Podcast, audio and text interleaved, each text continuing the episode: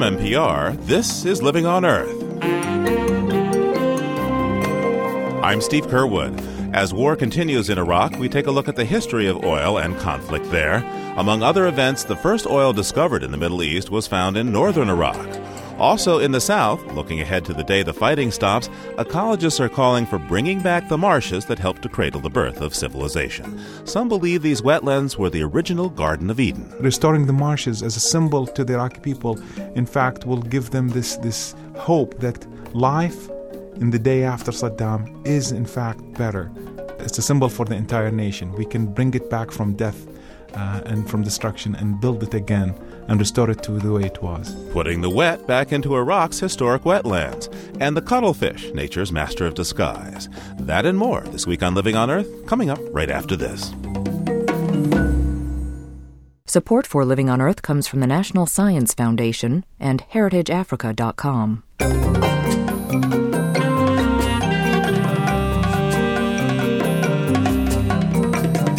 Welcome to Living on Earth. I'm Steve Curwood, and we begin our program today by reaching back into our archives to a newscast item that was aired in September of 1994. The CIA says efforts by Iraqi President Saddam Hussein to rid his country of rebels has created an environmental disaster in Iraq's southern marshlands.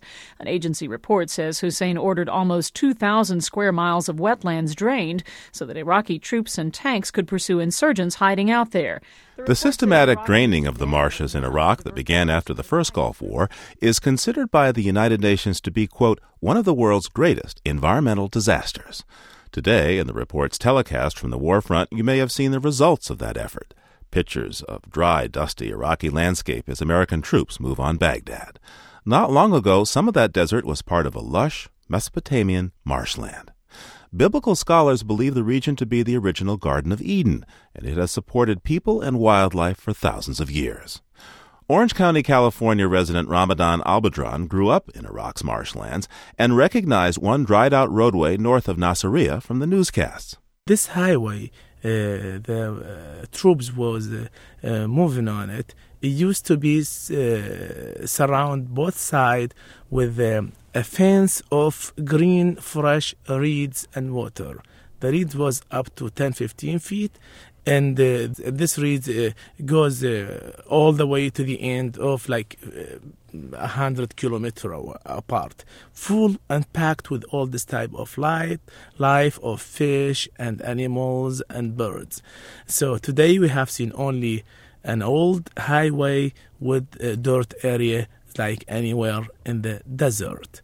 Less than 10% of the original marshland is left, and what remains is clustered on the Iraq Iran border. But some people haven't given up hope for these destroyed wetlands. Husband and wife Azam and Susie Alwash are spearheading a restoration project for the Mesopotamian marshes they call Eden Again. Azam is a civil engineer, Susie is a geologist, and they join me now from Los Angeles. Azam, you grew up in Iraq. What's your personal attachment to these marshes?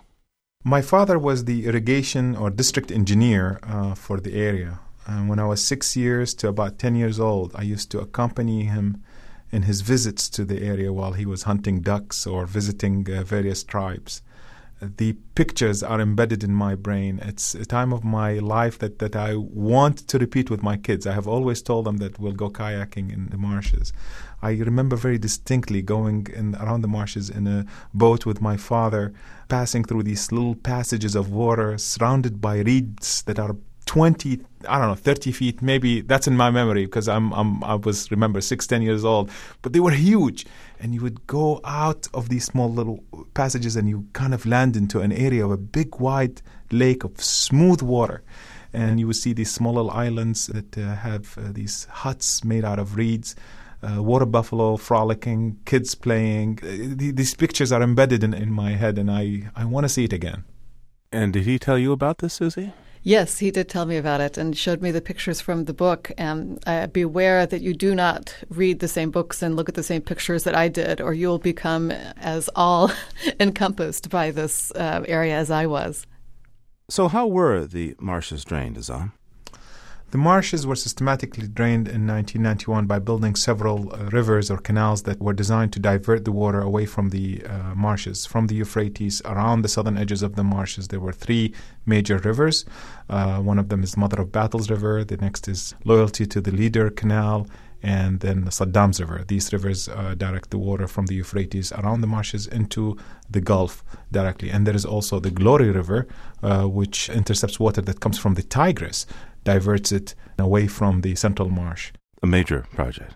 To dry an area larger than the Everglades in, in, a, in a period of five years is an incredible human engineering feat. It's destructive. It is an instance of using water as a weapon of mass destruction because, in fact, what happened as a result of this act is a culture that has lasted for 5,000 years ceased to exist.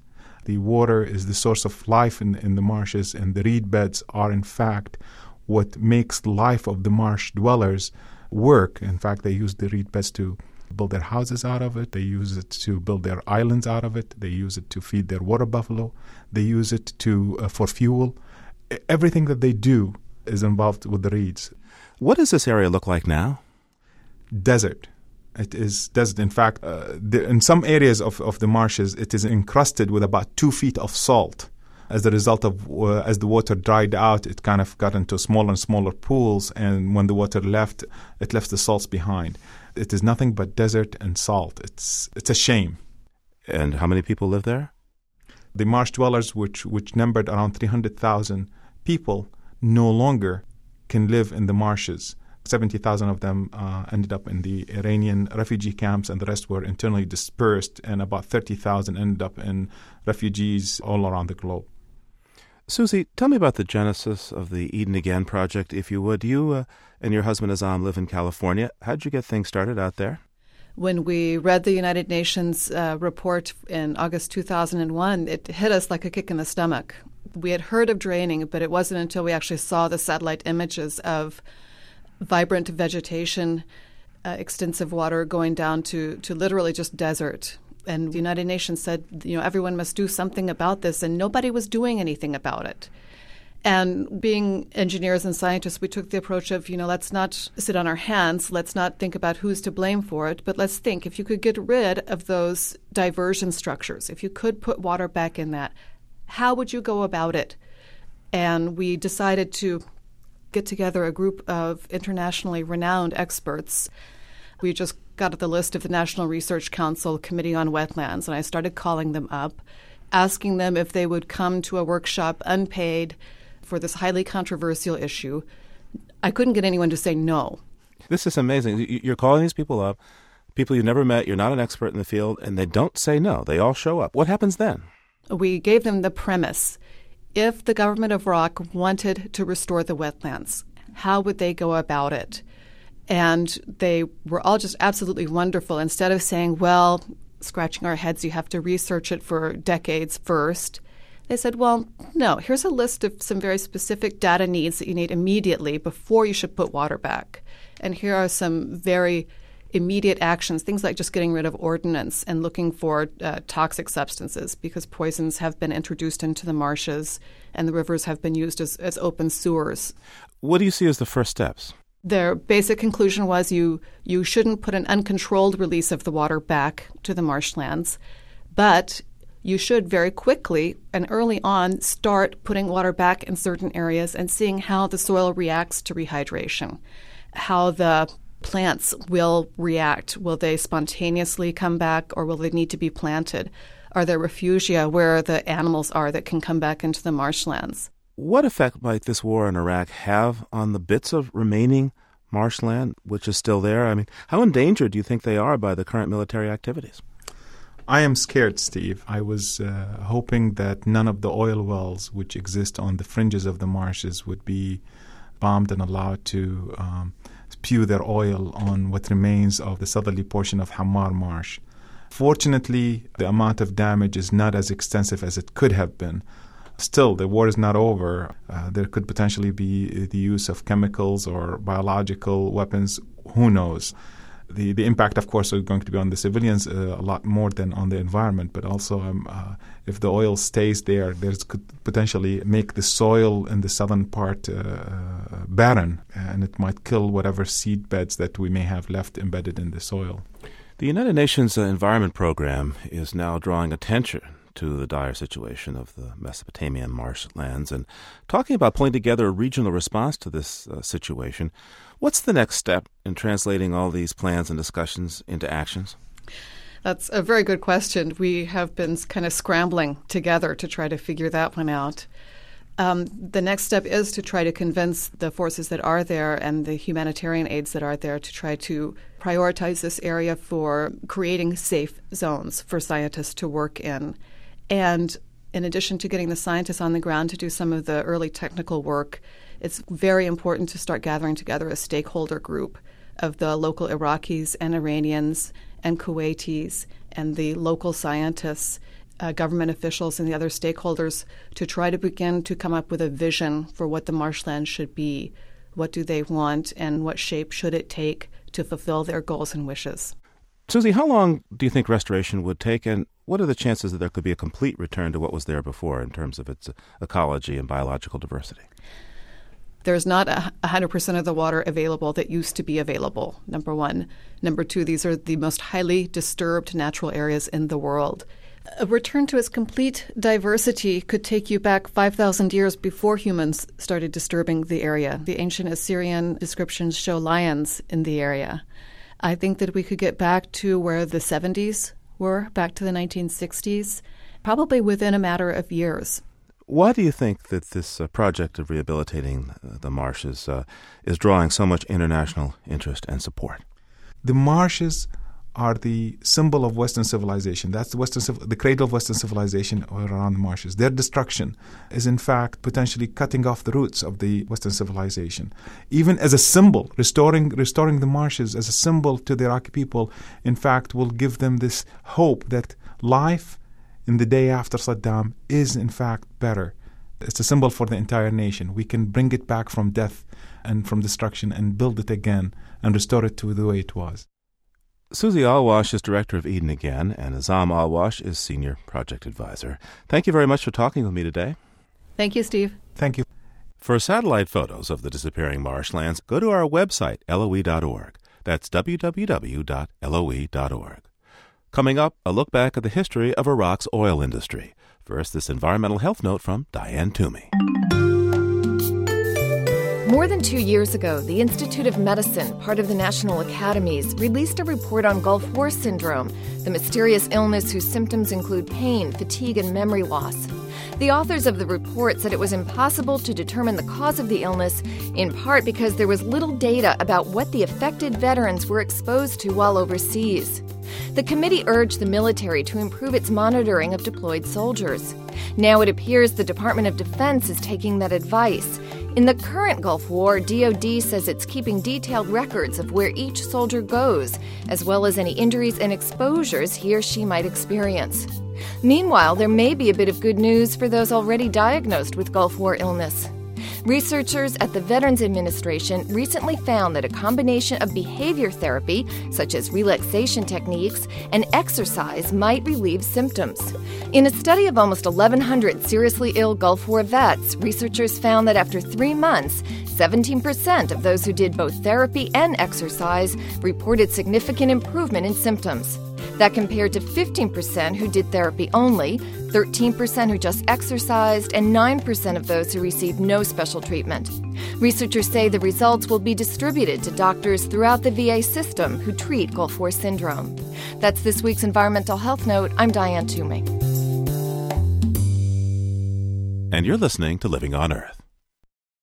Welcome back to Living on Earth. I'm Steve Curwood.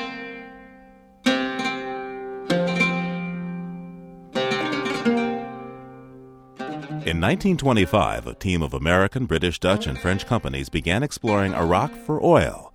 Iraq had just come under British rule, and foreign companies were eager to explore and exploit its natural resources, especially oil.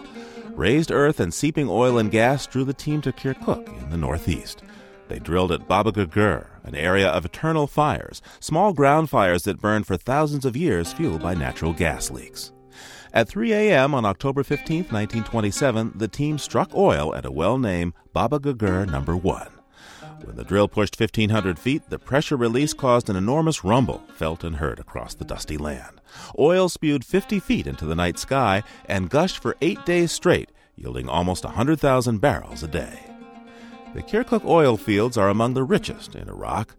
At least before the war, Kirkuk was producing about 800,000 barrels of oil daily, almost half of Iraq's exports allowed under the United Nations Oil for Food program. Oil from Kirkuk travels via pipeline to the Mediterranean port city of Ceyhan in Turkey, where it is pumped onto tankers and shipped to Europe and the Americas. And for this week, that's the Living on Earth Almanac.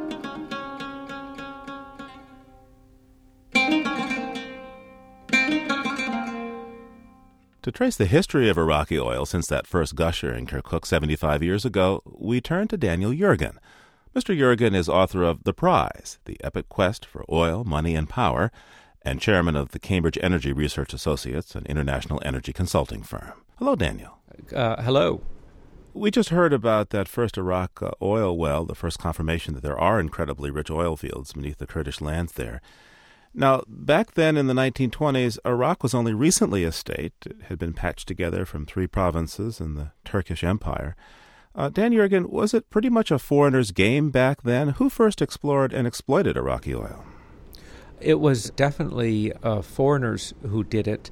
Some of the major oil companies of the day, Anglo Persian, which became BP, Royal Dutch Shell, such American companies as Standard Oil of New Jersey and Standard Oil of New York, that team went to Iraq. They arrived in 1925, and two years later, in October of 1927, they struck oil, really opening up the Arab world to commercial oil development. How important was Iraqi oil at that point? Prior to World War II, was more promised than anything else. Uh, Iraq was not a major uh, uh, source of oil before the World War II, and of course, it was not until the, almost the eve of World War II that oil was discovered in uh, Kuwait and Saudi Arabia. And uh, what you move forward to the 40s and World War II, uh, the demand for petroleum skyrockets. Suddenly, we need it for everything: cars, fertilizer, plastic. Now, what happens when Iraq and other nations that do have oil realize how crucial a commodity it is? Well, there's one point in between that I think is important, which is uh, February and March of 1938. That is a little, slightly more than a decade after the discovery of oil in Iraq. Oil is discovered in Saudi Arabia and Kuwait. Then those wells are capped because of the Second World War and the fear that the Germans uh, were on their way. Then we, as you say, get into the post war period where uh, oil demand just grows so quickly because of economic growth, because of uh, higher standards of living, and uh, gaining control over the oil resources uh, becomes front and center in uh, the nationalist ideology.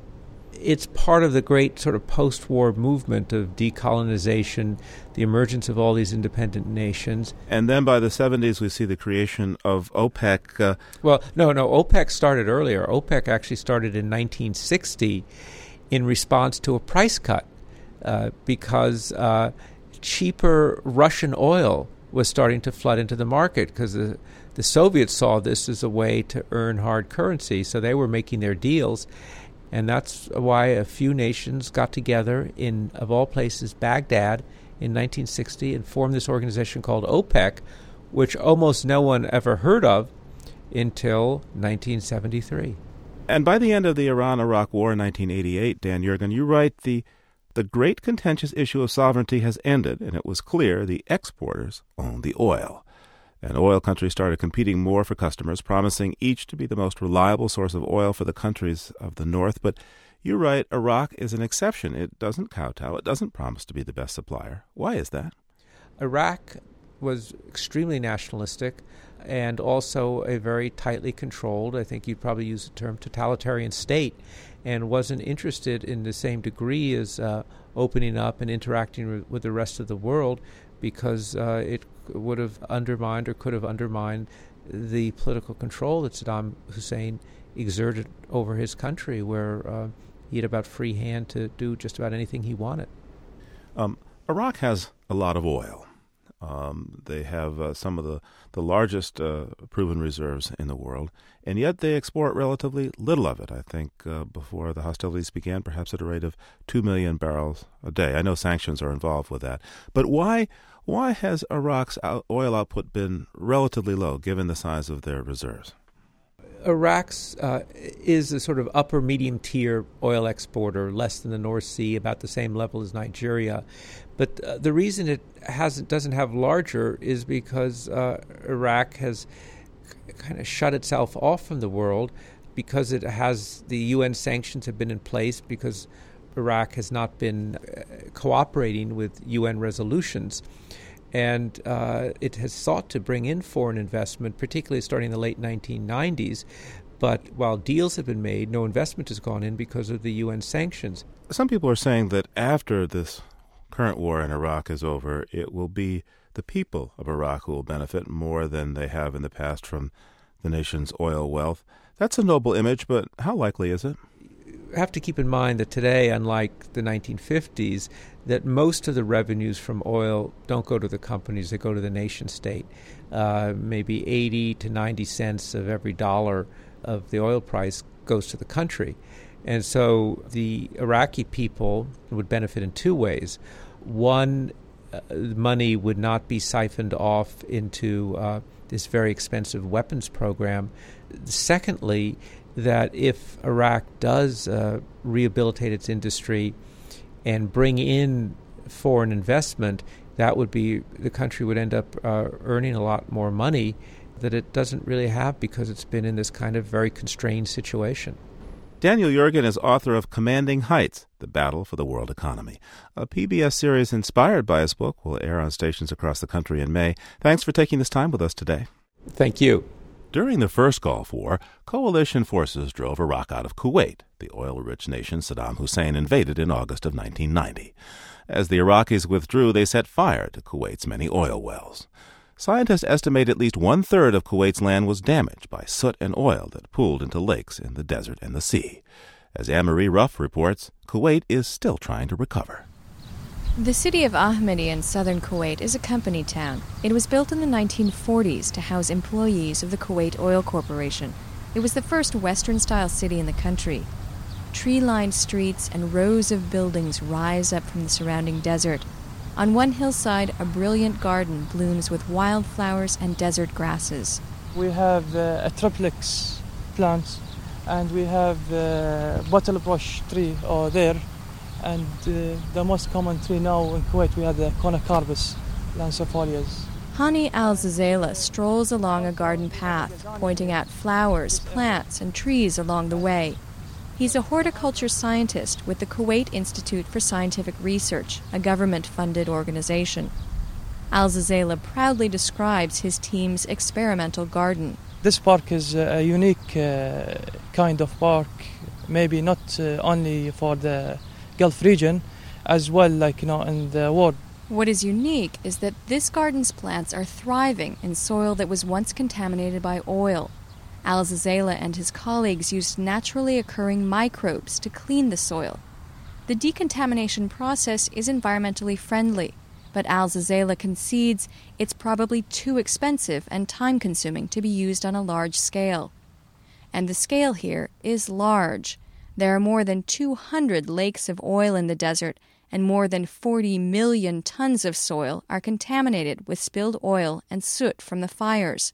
Ironically, extinguishing the fires exacerbated the damage because firefighters used seawater. The salts in the water bonded with the heavy metals in the oil, creating toxic metal salts, which are easily absorbed by plants, animals, and humans. These are deep, deep scars in the environment. Samira Omar is a Kuwaiti ecologist. She's been studying the effects of the Gulf War pollution for the last decade. She has seen animals mistake oil lakes for water lakes only to become trapped in the sludge, and soot fallout create a crust on the ground that prevents native plants from returning. It's going to take years and maybe generation for it to completely remove all these marks to make it non-existent. It will be, in my opinion, impossible. The damage is not only limited to the land. 40% of the country's scarce underground aquifers are contaminated with oil, and the Kuwait Bay is threatened by heavy metals and other pollutants left over from the fires. Lamia Hayat is a biochemist with Kuwait University. She believes that lingering pollution caused a 2,000 ton fish kill last summer. We have two benthic fish, they are very well known and they are edible. That they are coming uh, to the surface and they are opening their gills wide, going into circles, their eyes are popped, their mouth is bleeding, and they die. And uh, at that time, nobody was uh, saying anything. She suspects that the fish died when a phosphate spill in the Arabian Gulf drifted into Kuwait Bay. When the phosphate mixed with heavy metals left in the water from the Gulf War, it created an especially potent poison. But the government's story differs sharply from Lamia Hayat's. The Kuwait Environment Public Authority blames the fish kill on climatic conditions, such as especially high temperatures and low oxygen content in the water. Such reasoning angers Shukri al Hashim, an environmental activist in Kuwait. He thinks the government is in denial. There is no honest and sincere studies has been done after the liberation of Kuwait, unfortunately. So it's all in all, what I'm saying is that we do have the problem, we still have it, and we will have it for the nearest future until someone is from the government said, no, we have to stop it and give us all the experts in the world to fix it. Shukri has tried to organize like minded Kuwaitis to spur the government into action on the environmental problems. But non governmental organizations are forbidden in Kuwait. Instead, public opinion filters up to the government through weekly meetings called diwaniyas. These are men only affairs where citizens and officials meet in the opulent homes of influential Kuwaitis, where they gossip and discuss politics. At a Diwania hosted by Faisal al Dosari, the spokesman for the Ministry of Health, the public health crisis is a hot topic. Government figures show that cancer rates have risen by 300% in the last decade. Al Dosari says the increase is due to better and earlier detection. But most of his guests are skeptical. They blame Gulf War pollution for the increase in cancer, along with a host of other illnesses, including asthma, neurological diseases, and skin rashes. The Kuwaiti government wants Iraq to pay for the environmental damage and public health crisis. The Kuwait Public Authority is conducting a study to determine the environmental price tag. The five year study is being funded by Iraq through a United Nations reparations fund to the tune of $108 million. Whatever the study determines, Ecologist Samira Omar thinks it won't cover the true costs. The damage for us is uh, priceless. I cannot put a price for it. It's a permanent damage to nature. It's sad to say that. It's a great loss. And she says the longer the Kuwaiti government waits to clean up the environment, the greater those losses will be. For Living on Earth, this is Anne Marie Ruff in Kuwait. And you're listening to NPR's Living on Earth. Funding for Living on Earth comes from the World Media Foundation. Major contributors include the Ford Foundation for reporting on U.S. environment and development issues, and the William and Flora Hewlett Foundation for coverage of Western issues. Support also comes from NPR member stations and the Noyce Foundation, dedicated to improving math and science instruction from kindergarten through grade 12 and Bob Williams and Meg Caldwell, honoring NPR's coverage of environmental and natural resource issues, and in support of the NPR President's Council.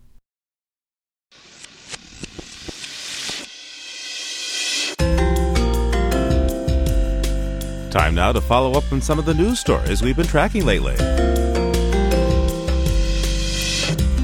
As U.S. troops fight in Iraq, the Pentagon is seeking exemptions at home from a variety of major environmental laws.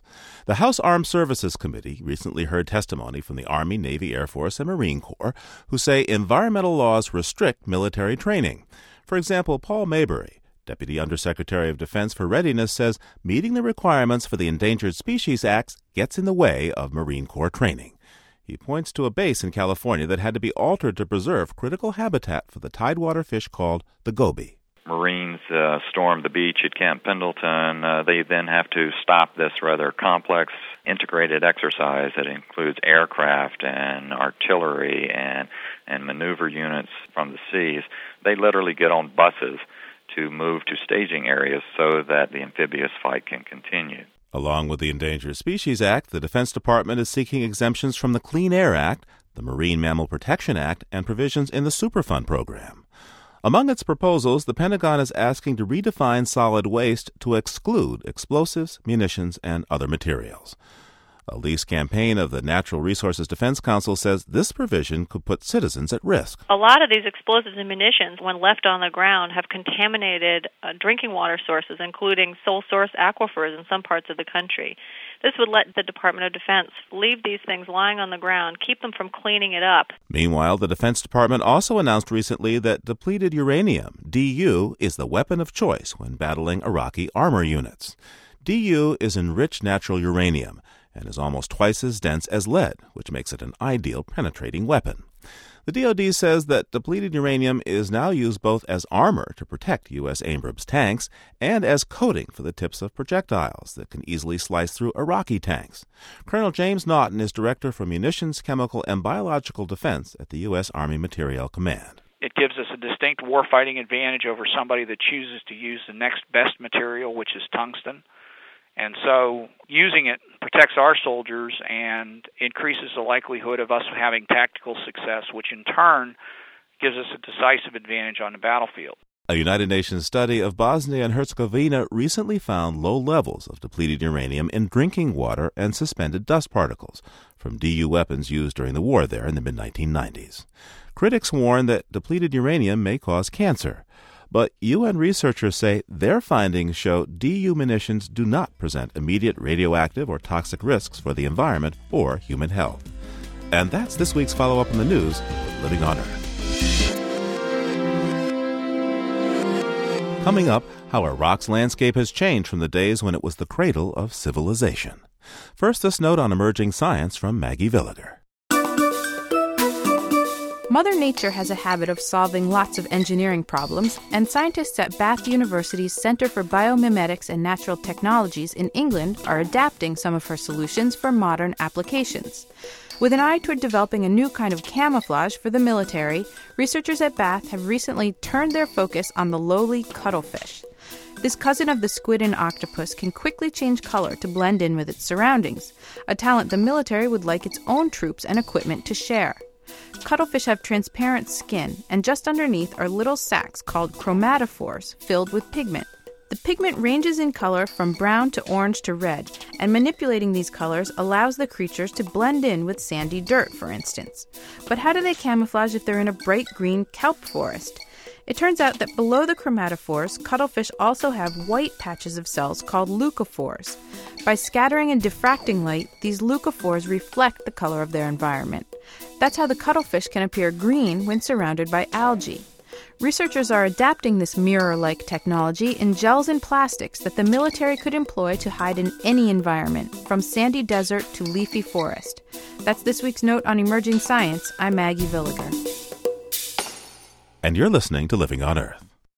The roots to some of the world's first civilizations lie in modern day Iraq and predate the empires of Egypt, Greece, and Rome. Human settlements rose up within the Fertile Crescent of ancient Mesopotamia, the area between the Tigris and Euphrates River near today's Baghdad. The land was rich with resources and became the birthplace of Western writing, mathematics, and agriculture. McGuire Gibson is a professor of Mesopotamian archaeology at the University of Chicago. He joins me now to talk about Iraq's ancient fertile lands and how the landscape and land use have changed through the years. Welcome. Thank you. Now, Iraq, as we know it today, used to be part of ancient Mesopotamia. Professor Gibson, take us back to that age, if you would, please, before the deserts took over most of the region. What riches did the land provide for the emerging civilization? Well, that was one of the challenges. Between the two rivers in the south of Iraq, you have potential to be extraordinarily rich agriculturally, but there is not enough rain to uh, let you have rain fed agriculture. So, very early on, sometime around the 6000 BC, they developed uh, irrigation. And it may very well be that they developed it in the earliest periods in order to cultivate vegetables and things like the date palm, which grew up in that area. But fairly soon they were growing wheat and barley, and they also were herding sheep and goats, cows. They were also uh, taking advantage of the pig and the uh, abundant resources that were in the marshes and the rivers. At that time, the uh, head of the Gulf would have been quite different from what it is today.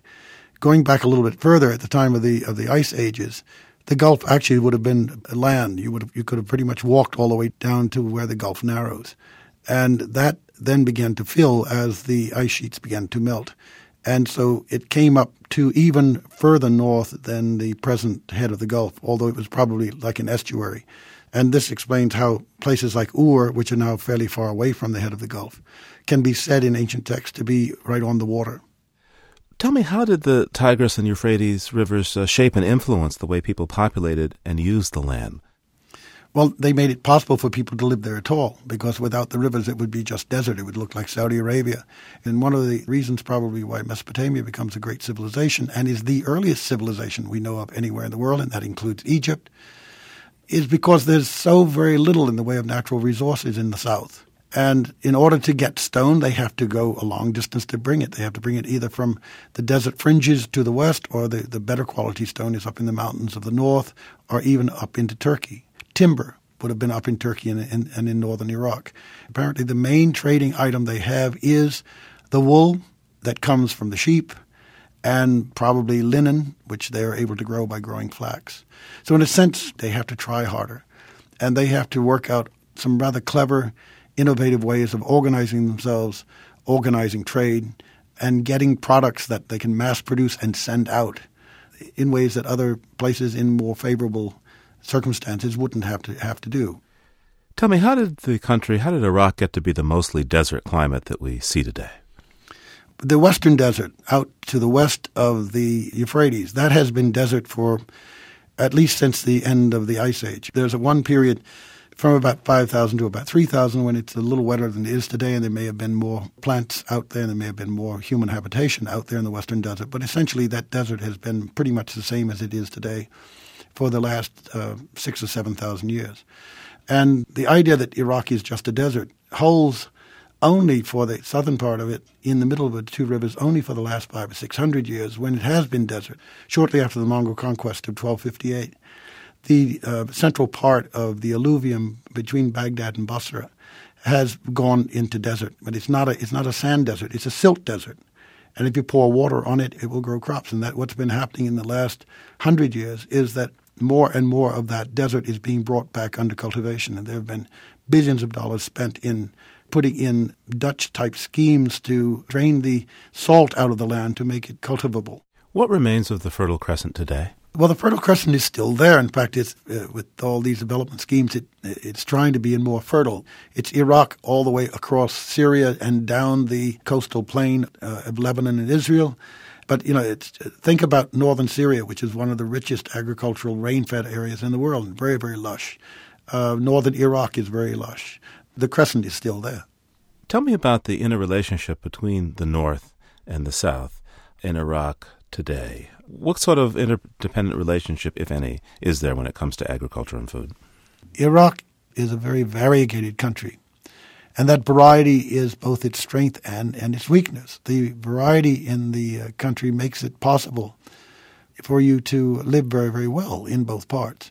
What doesn't grow in the south will grow in the north. You know, wheat and barley grows in both areas, but dates will only grow in the south and only a certain way up the river. They don't grow in the north. Uh, certain kinds of fruit trees will grow in the north but not in the south. Oranges will grow in certain areas. Apples grow in certain areas.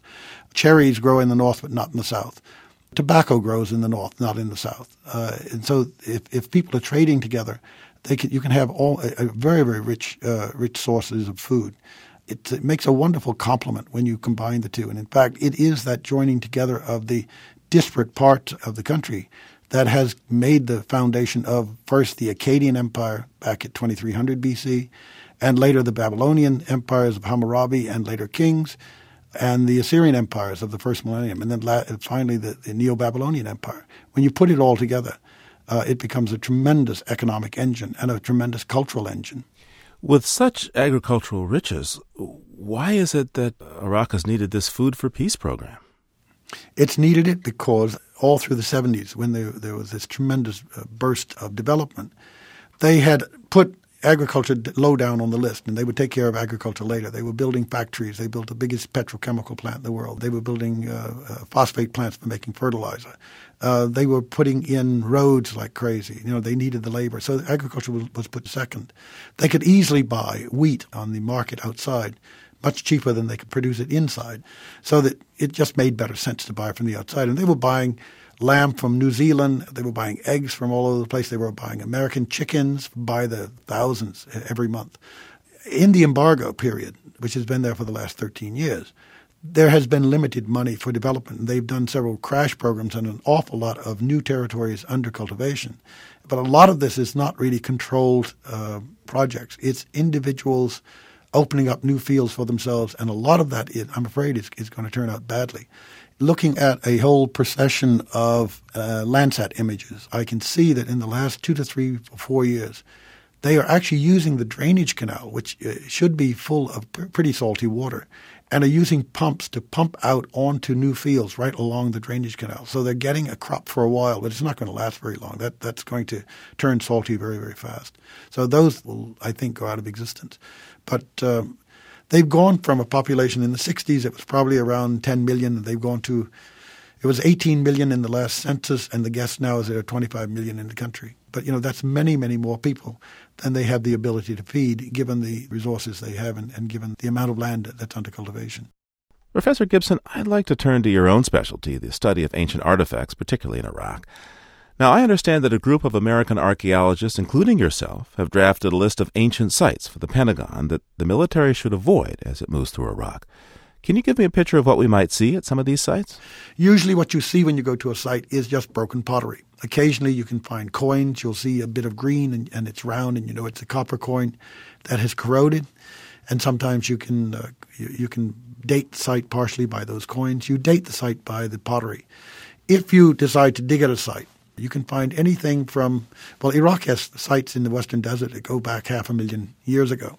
I have dug on sites that were Ottoman in, in time. I, I dug a site once that uh, the very top level was datable to about 1910. And then you go under that and you have a level which was datable to about 1300 BC. And then under that was another level which dated to about uh, 3000 BC. So there were big abandonments in this particular site. Any one of these sites can produce fantastic objects, and some of them are highly important in, in artistic terms. We have statues in the round of kings and of gods and goddesses. We have uh, wall paintings showing various sorts of rituals and battle scenes. And very, very often, across these big reliefs, will be an inscription in cuneiform. And the inscription will tell of the great deeds of the king up to the time the palace was built. And so you get history off them too. Now, tell me, what's the collaboration been uh, with uh, Iraqi archaeologists to preserve these sites? The Iraqis set up the Department of Antiquities in the early 20s, soon after it was set up as a, as a kingdom. And they have been send, they've been training their people to guard sites and to excavate sites from very early on. They've been sending people out to get uh, advanced degrees, PhDs, in Europe and America from at least the 30s. They continued to do that all through the 50s. And it has continued to train, and they, they've been in terrible trouble for the last 13 years because of the embargo and the the lack of value in the money they have, and they've lost a lot of their personnel. They've lost a lot of their PhDs. There were about 21 PhDs working in the museums and in the universities in Iraq until the Gulf War, and now they're reduced to something like maybe six or seven. What kind of contact have their people had with Americans in this period of time since the Gulf War? Oh, there have always been foreign expeditions from the very start of the state, back in the 1920s. We go in at the invitation and at the, with the permission of the Department of Antiquities. Since the Gulf War, the embargo was uh, meant as an, as an economic embargo, but it was extended in a certain kind of way to cultural affairs also. And so most archaeological expeditions were halted with the uh, N91 until the point this last year, almost all of the foreign expeditions were back working, except for the Americans and the British and one or two other smaller countries. Iraq has had a long history of political conflict. Uh, how have the antiquities fared in the wake of these tensions? Modern warfare is far more destructive than ancient warfare would have been. Even First World War warfare was not as bad as what you get now. The biggest problem, it wasn't really so much the Gulf War. There was not that much damage as far as we can tell. There were a few sites that were damaged. Ur of the Chaldees was damaged. There are four bomb craters in the religious precinct. There are 400 new holes in the uh, in the side of the ziggurat. There, the ziggurat is a big platform on which a temple would have sat. But you know, relatively minor damage in the war. The real damage came after the war in the uprising that happened in the south and the north after the war. And in this, nine out of the 13 regional museums. These museums were raided. Many of the, uh, the cases were broken. Objects were smashed on the floor. Some of the, some of the buildings were set afire. And about 3,000, maybe as many as 4,000 objects were lost. And almost none of those have ever been recovered. And it probably started off with a few guys going out to dig up something to find, to sell, to feed their families. But it soon became an industry, funded from abroad, directed from abroad, with two and three and four hundred guys working on a site, making huge holes. There's some evidence that they were even bringing in front end loaders and digging, you know, just driving it in, into the uh, site and lifting it up and dropping it out, and then have guys go through it looking for antiquities. What they're looking for mostly is cuneiform tablets, uh, cylinder seals, which are used to authenticate or to seal up doors, to seal up packages, to seal up jars full of stuff, also to seal tablets saying that this is an authentic document. You know, I have sealed this, I am responsible. These very often will have wonderful uh, designs cut into them and they're cut with uh, extreme care. They're tiny little things very often. But you will get scenes of gods and goddesses doing various things, human beings being presented to gods. You'll get scenes which uh, have a human hero and a bull man fighting against lions, this sort of thing. Some of these things will be extremely important in historical terms. They, they uh, open up a whole area of history that we, we just didn't know things about. Or we knew certain things but couldn't link them together. And, and uh, these inscriptions will sometimes tell you. And these have been smuggled out of Iraq totally illegally. And they appear on the antiquities market in Europe and in New York and are you know, being bought up like crazy. What efforts has the Pentagon made to avoid these ancient sites in, in its advancement into Iraq so far? I know from a meeting that I was a member of a group that went in to see the Pentagon people in January. And at that time, they said that they had uh, a list of 150 important sites that they had, had already compiled. And I suspect that that came from a list that they had already in the Gulf War. That list would include the famous sites, the things that um, would occur in a textbook Babylon, Ur, uh, Nineveh. They're also very aware of the mosques that go back several hundred years in Baghdad, Mosul, and, and the other cities. So, okay, these are identified. What does the Pentagon then do? Well, they try to pinpoint and not hit them, and, and I know that they are being very careful of these buildings. And the, the fact that they, the guided weapons are much more precise now than they were in 91. And in 91, there was one mosque in Basra which was damaged, uh, apparently by a pretty much, not maybe not an exactly direct hit, but it took away part of the of the dome even. So that's the only major Islamic building that was touched. So you know, these things do happen. I mean, uh, guided missiles sometimes go unguided, and uh, you know it can happen. But I'm quite confident that they are trying not to hit them. McGuire Gibson is a professor of Mesopotamian archaeology at the University of Chicago. Thanks for speaking with me today. Thank you for having me on.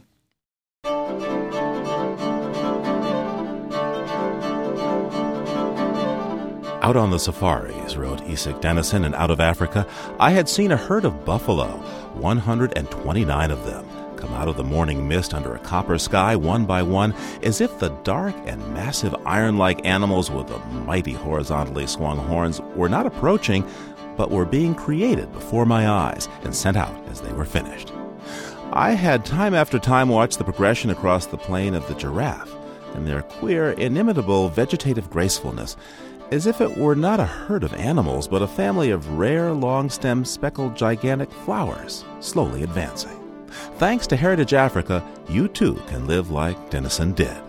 Living on Earth is giving away a 15 day trip for two on the ultimate African safari, with visits to several of Africa's most spectacular game preserves, such as Kruger and the Serengeti please go to our website, loe.org, for more details about how to win this 15 day trip to see some of Africa's most spectacular sites. That's loe.org.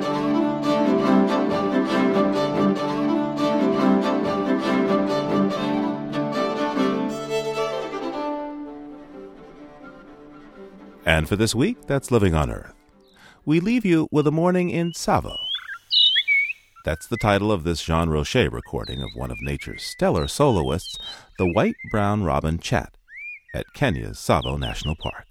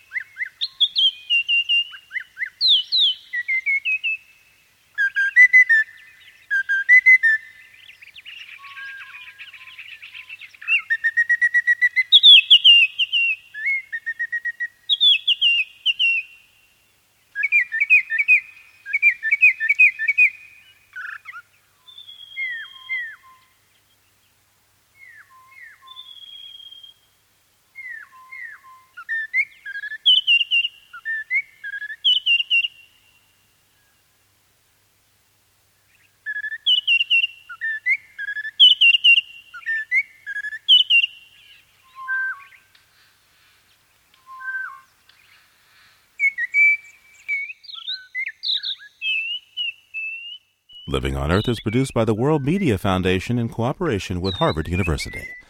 You can find us at loe.org. Our staff includes Anna Solomon Greenbaum, Cynthia Graber, and Jennifer Chu, along with Tom Simon, Jessica Penny, Al Avery, Susan Shepard, Carly Ferguson, and Liz Lempert. Special thanks to Ernie Silver. We had help this week from Catherine Lemke, Jenny Cutrero, and Nathan Marcy. Allison Dean composed our themes. Environmental sound art courtesy of Earth Ear. Our technical director is Chris Engels. Ingrid Lobet heads our Western Bureau. Diane Toomey is our science editor. Eileen Bolinsky is our senior editor. And Chris Ballman is the senior producer of Living on Earth. I'm Steve Curwood, executive producer. Thanks for listening. Funding for Living on Earth comes from the World Media Foundation. Major contributors include the National Science Foundation, supporting coverage of emerging science, and the Corporation for Public Broadcasting, supporting the Living on Earth network Living on Earth's expanded Internet service. This is NPR, National Public Radio.